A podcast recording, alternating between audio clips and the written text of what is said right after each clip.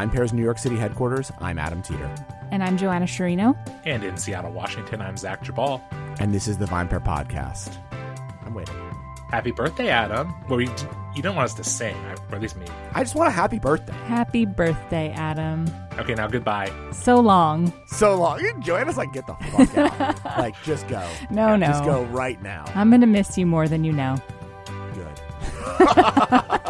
Zach's like, I'm going to miss you exactly as much as you know. as I expect him to miss me. Um, yeah, this is going to be crazy. I, I really don't know what I'm going to do for two months. I think your days will be busy. I'm expecting detailed notes on every episode.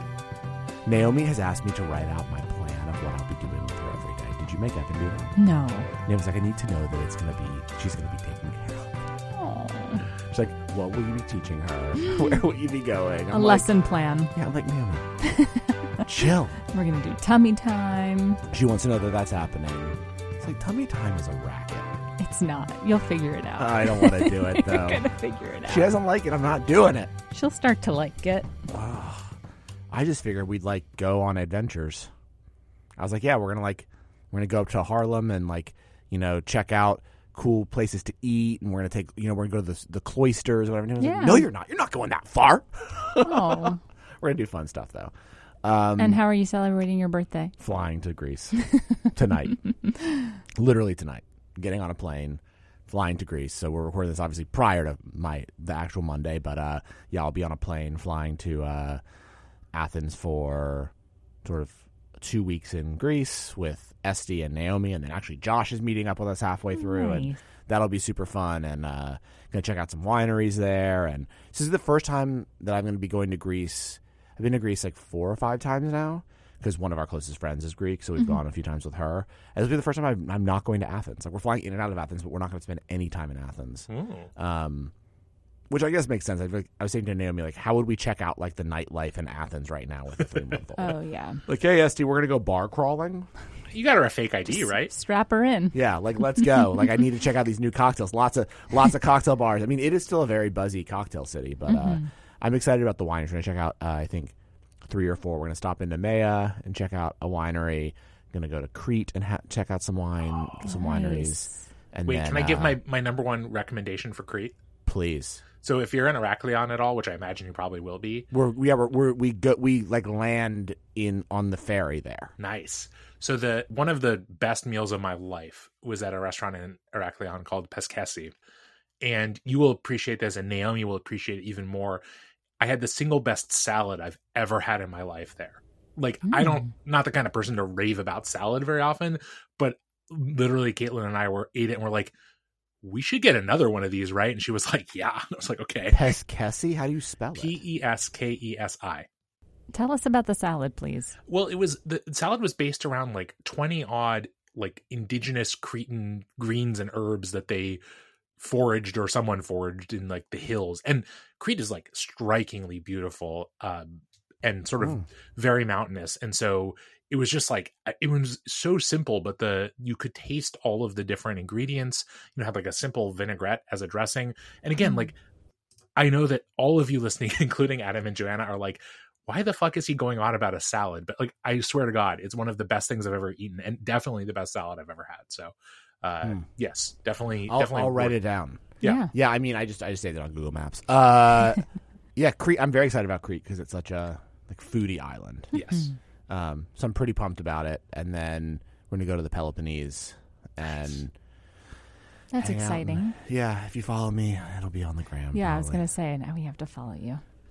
We have to. First of all, you already follow me. I mean, it's you're not going to be regaling us of your trip only on the way to know. podcast. no, maybe I should just do a, a feature on Instagram on Mondays. It's like, here's what I drank this week. Aw. you can just you can just send us the audio, and we'll dr- you'll just take a Yeah. you know you will just drop it in the podcast every week. totally. Speaking of what we drank this week, Zach, what about you, man? Uh, well, it was actually a pretty fun weekend of drinking for me. I had a, a couple of opportunities to do some, you know, to, interesting to me. One bottle. I've been on a big Chardonnay kick lately, um, and so for Father's Day, which I guess was the previous weekend, but you know, we kind of record these in in pieces. Uh, beautiful bottle from actually Napa Valley, a place where I don't generally drink a lot of Chardonnay, but uh, Mhm. it's from a winery called Seavey, which is kind of up in the hills. Never heard uh, of it. Yeah, it's at one of the older wineries there. Not like super old, but but definitely goes back like uh, forty odd years, I think. Oh wow. And yeah, I we were. stupid. Well, it's not, but it's not big. Like they're not, they're not like well distributed. You know, it's kind of like a. It was one of those places where when I was preparing for this the trip that Caitlin and I took uh, while she was pregnant with Saul, so it was recommended to us by a, a friend who was you know like hey this is a place that not a lot of people go we were there and they told us when we were at our tasting appointment that we uh, couldn't go tour the vineyards because they had seen a cougar earlier in the day i was like Oh cool. i was like i mean i know there's lots of cougars in napa and she was like no not not that kind of cougar and i was like oh okay then let eat me okay that's a problem anyhow That was a real dad joke. Oh, I just God. want to be clear Yeah. With liked what it. happened there. It took me a second to understand what was he happening. didn't get it. I totally didn't, and I was like, "Well, what kind of cougar? Like a more vicious cougar? Like I really didn't get it at all." well see i was Wow. hoping to move on from that joke quickly so that only you know No, I want to focus deep. thank you thank you we can dissect my humor later um the other thing Were is they? Was it because they were they were all at like where drinking shard somewhere? I guess. yeah exactly right Okay. um, Continue. yeah, uh, d- down the hill at Rombauer is where you find most of the cougars. Anyhow, the other thing I had uh, was I made myself a really fun martini. Um, you know, we've been talking about martinis a lot, so I've been drinking them more and more, which is not a bad thing at all. Um, so it was mostly Sipsmith gin, and then I used a half ounce of uh, Singani 63, which uh, Tim and I did an episode about uh, back when uh, you were both gone. God, the dark times. And then a little bit of Cocchi Americano Bianco. So Hmm. essentially a not totally dry vermouth, and it was just delicious, like a great kind of very. Teeny. I guess. Exactini. I Oh like my this. god, it's not the lemon teeter, but you know it'll do. The lemon teeter. So yeah, those have been those have been the highlights for me. How about you, Joanna? Um, okay, I had my first transfusion this weekend. What? It's because they went and played golf. Yeah. Wait, what are you What talking was it about? like? Do you know Zach what a has no transfusion is? We talked about transfusions on the podcast. I We don't did? think I could have sworn we have. No, we just talk about it at the office a lot. Okay, so Zach, you don't know what a transfusion is. I mean, I know what that word means in English, but I'm not sure that I know what it means in terms of drinking.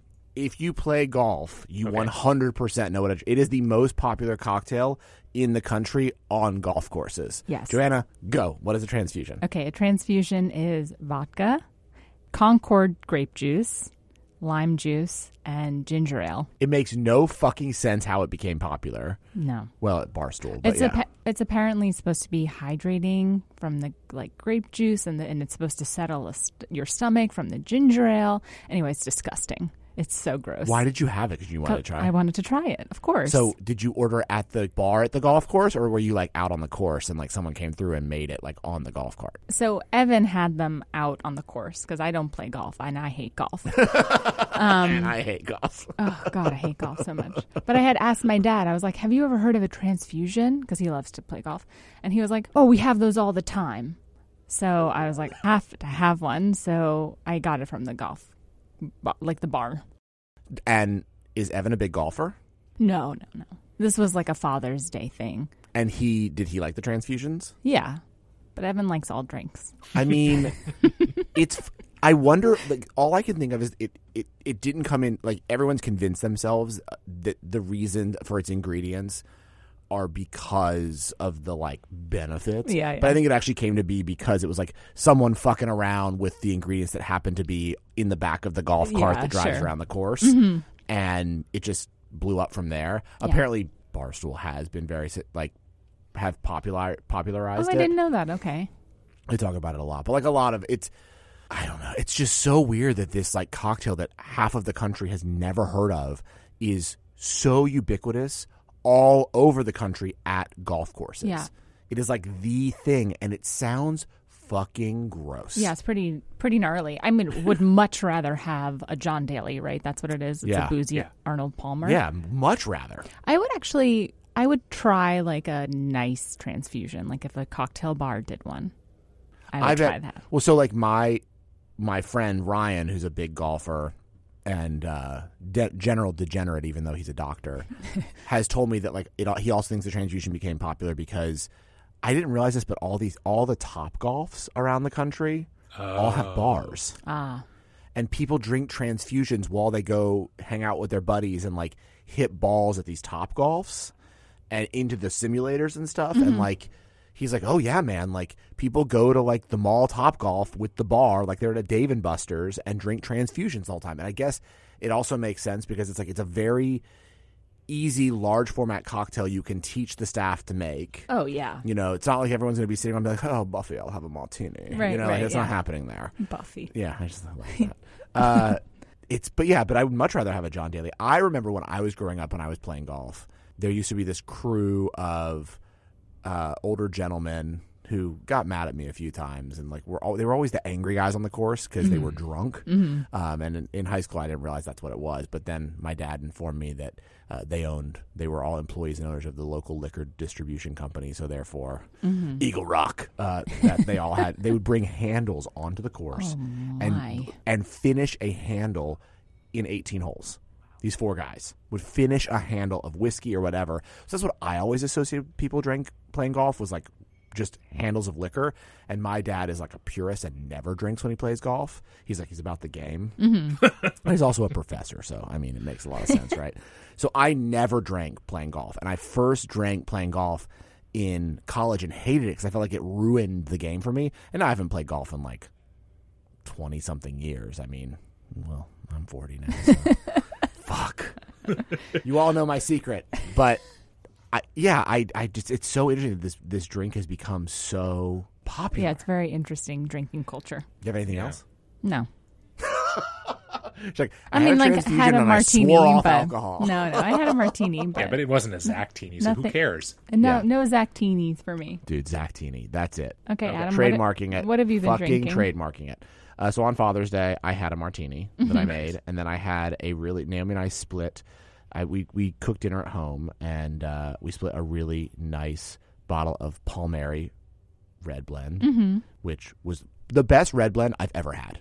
Ooh. Best American red blend I've ever had. Naomi was even like, "What is this? This is so good." And I was like, uh, "This is a red blend from Napa." She was like, "There's no way this is so good." It's called the front front porch farm red wine, and it was really delicious. It's from Russian River Valley, Sonoma, but like it was amazing. Uh, and then also earlier in the week, I'd had a really delicious Chablis. I'm told when I shared the name of the Chablis with Philippe uh, that I pronounced the name of the Chablis wrong. So, you know, thank you, Philippe, for letting me know that. I really appreciate that you shamed my French. Um, but it was Dom- Domaine de l'Enclos. L'Enclos? Yeah, something like that. And it was their Grand Cru. Uh, I had it at Gage and Tollner. It was delicious. And then finally, I went to Superbueno, Yes. and we did that the day before Father's Day. That was kind of the outing, and that was really fun. And Nacho is just the fucking best. Who's the owner and sort of head bartender, head everything there. And the cocktails were great. And I had the vodka soda, which so I ordered Vodka it. y soda. So I ordered it right, and we had, so we had uh, two rounds, and the first thing I got like the corn. I was really disappointed. They were out of the like martini they're famous for, What is it? Melon, like green melon or whatever Right, martini. Um, but I really wanted to try the corn whiskey. Yeah, I really wanted to try like the corn whiskey. The with, the huitlacoche. Yes, which was so good. And then I was like, okay, well, we want to get two others. So I wanted to try their milk, this milk punch drink they did, and then the vodka y soda. And I was like, well, Naomi, you take the vodka y soda, and I'll take this, and then we'll switch. She's like, I don't want a vodka soda. She's like, I don't want that. Like, I really don't want that. And I was like, trust me. And she's like, no, I don't want a vodka soda. So they brought it over, and I tried it first, and I was like, this is unreal how good this drink is. I was like, Naomi, just try this. And then she wouldn't give it back to me. She's like, this is incredible. And I was like, yeah. I was like, that's, I mean, I was like, it's like a play. It's not a It's true not a vodka real soda. soda, No, it has like delicious flavoring in it. It's like, it's just so What well is it? made. Guava and There's guava and like, I think elderflower. I mean, it was just very, very delicious Mm-hmm. and perfect. Like a perfect drink and so sessionable and Mm-hmm. just great. So yeah, so that's me. Very cool. So for our last conversation before I'm leaving for two months, I thought we would talk a little bit about modern classics and whether or not we are creating them anymore in restaurants and whether or not they can survive like the actual spaces. Yes. Yeah.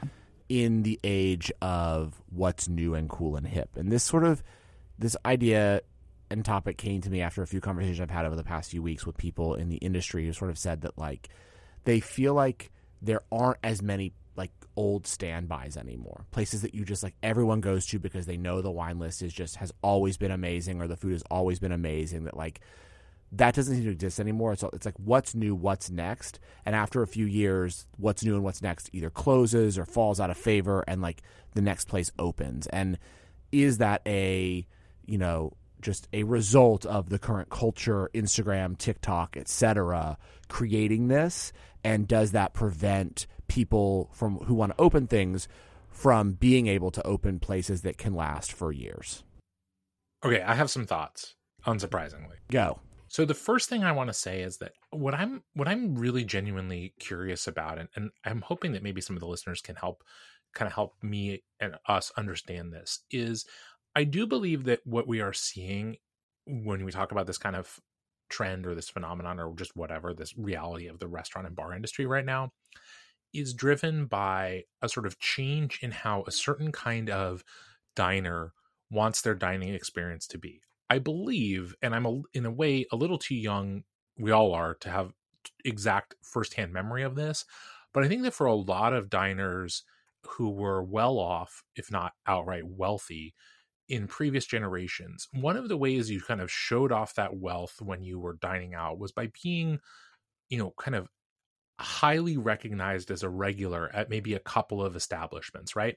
A place where you went maybe weekly, maybe monthly, a place where they knew your name, they knew your order, that that was a sort of the kind of flex of that era, right? Was not what's the newest restaurant, the trendiest restaurant, but where can I go where when I walk in, you know, the People maitre d or the owner or whoever comes over and, you know, shakes my hand or makes sure I get the best table. Like that was a kind of, you know, it was a kind of flex. And Mhm. now it does feel like there's still obviously some of that, both a generation that still kind of views dining out that way, and there are some younger people who maybe view there being a benefit to you know kind of building that kind of relationship with a restaurant. But I do think that we've seen so much of the the kind of trendy show offy kind of dining be much more about you know accumulating a bunch of different check marks on a list one way or another right? So whether it's a list of the best restaurants somewhere whether it's you know the world or a city or whatever or just whatever's new whatever's you know kind of yeah buzzy and that for a lot of these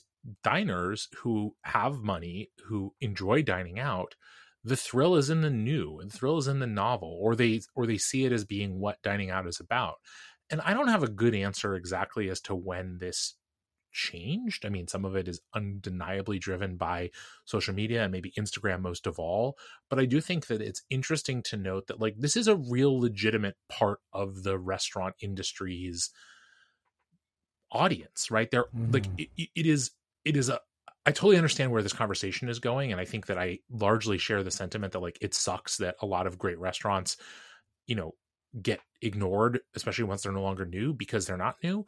But I do think it's important to note that there are legitimate, like kind of viable business reasons why a place might seek out this kind of audience because there are ways that we've seen that you can attract them in. And yes, maybe it makes it hard to build a long term lasting business.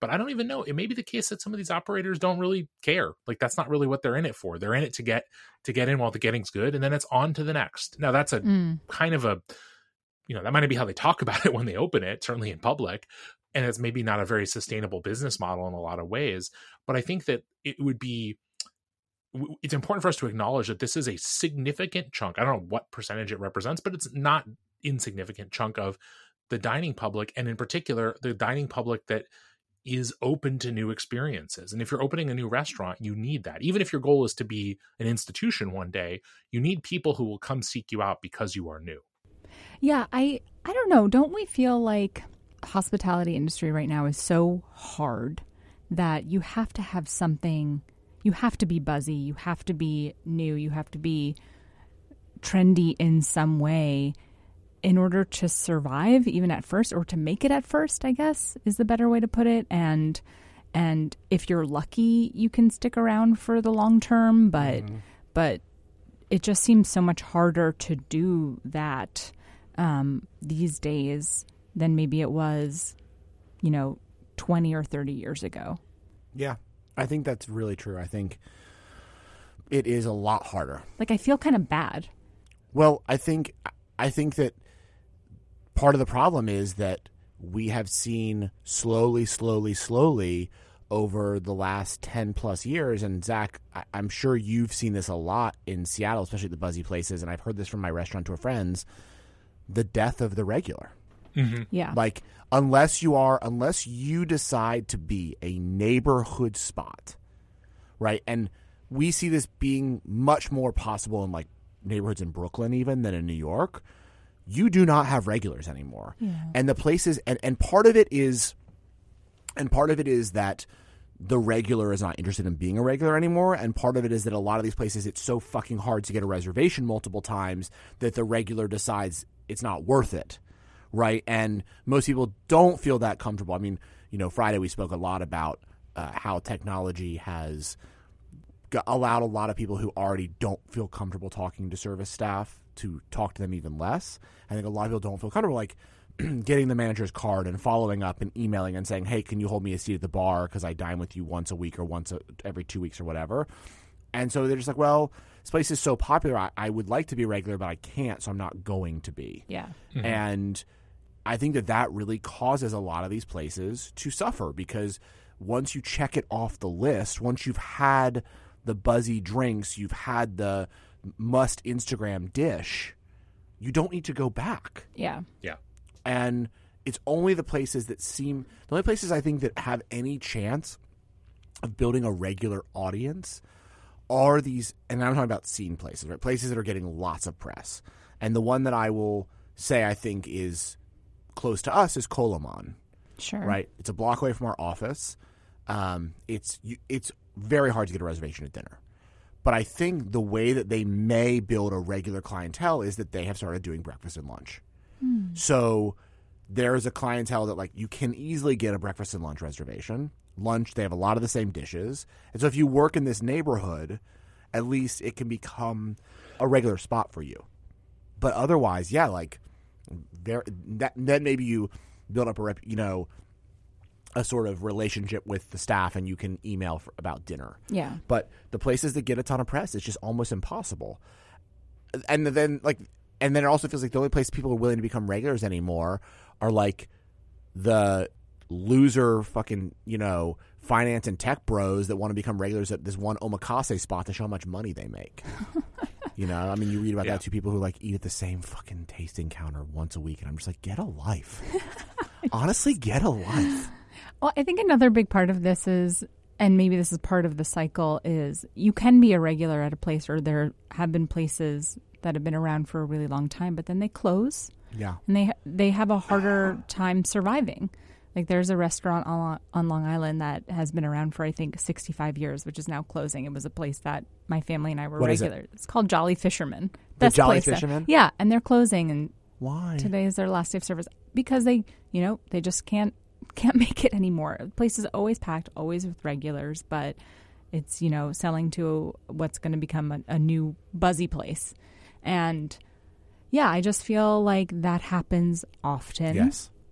And so it's just harder and harder to become a you know mainstay restaurant that can survive that isn't buzzy. Yeah. Yeah.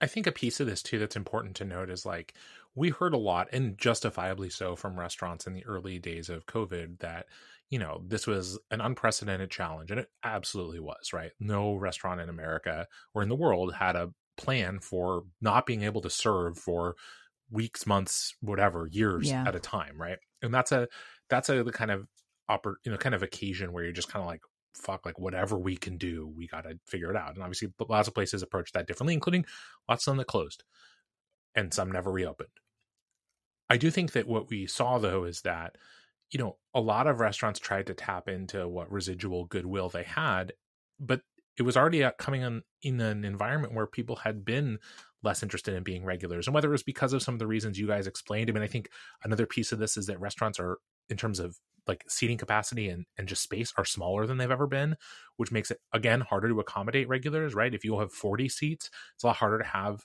regulars than if you have 80 or 100 seats Yeah. and, and the reasons why restaurants have gotten smaller are to some extent understandable to me i mean in big cities rents are so expensive that putting a, a restaurant in a bigger space is a it's a risk. It's more expensive, and if you're not filling those seats every night, it's a lot harder to make the math work.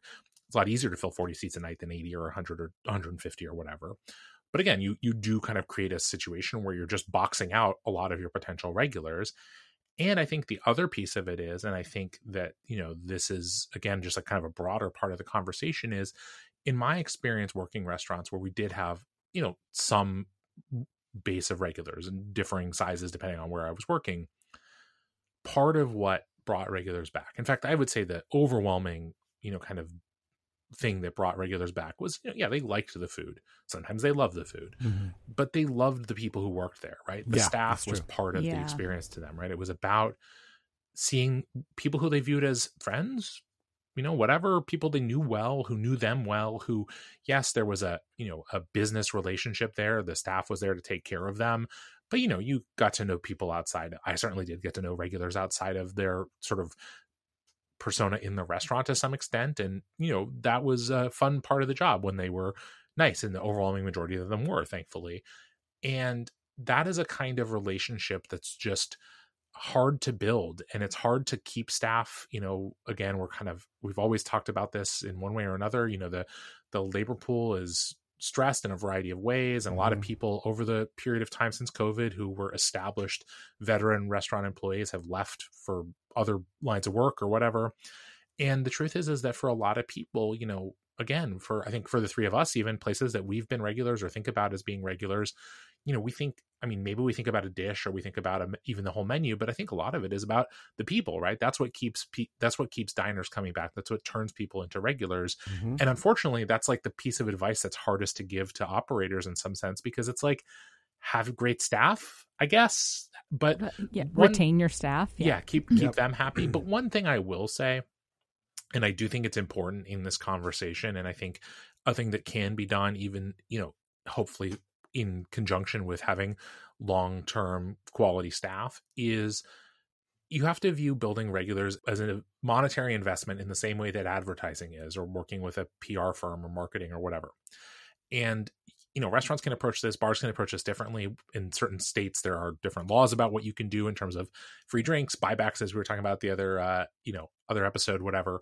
But like yes, the hospitality, the staff keeps people coming back. But look, if you go out to a place and they they're like, oh, this is the third time this person has dined here in the last three months, maybe we'll send them an appetizer, maybe we'll send mm-hmm. them a dessert, maybe we'll you know maybe we'll comp an entree. Like th- those are small ish moves that operators can make or they can empower their staff to make that I think have lasting impact because all of us, even if it's just a you know nine dollar or thirteen dollar dessert or whatever like that resonates with us. It's like oh wow that was really cool. Like they recognize me. They saw that i've come in here and spent money a couple times already. And like you know that's an easy thing for most restaurants to do. Shit a lot of them comp desserts for a variety of occasions as is. It's not usually a big deal but it makes it makes all the difference in building that so that when someone is deciding where they want to go out to eat you know whether or they're planning for an event or they're planning for a celebration or whatever like you want to be the place that comes to mind to these people and that can sustain you well beyond buzziness i think if you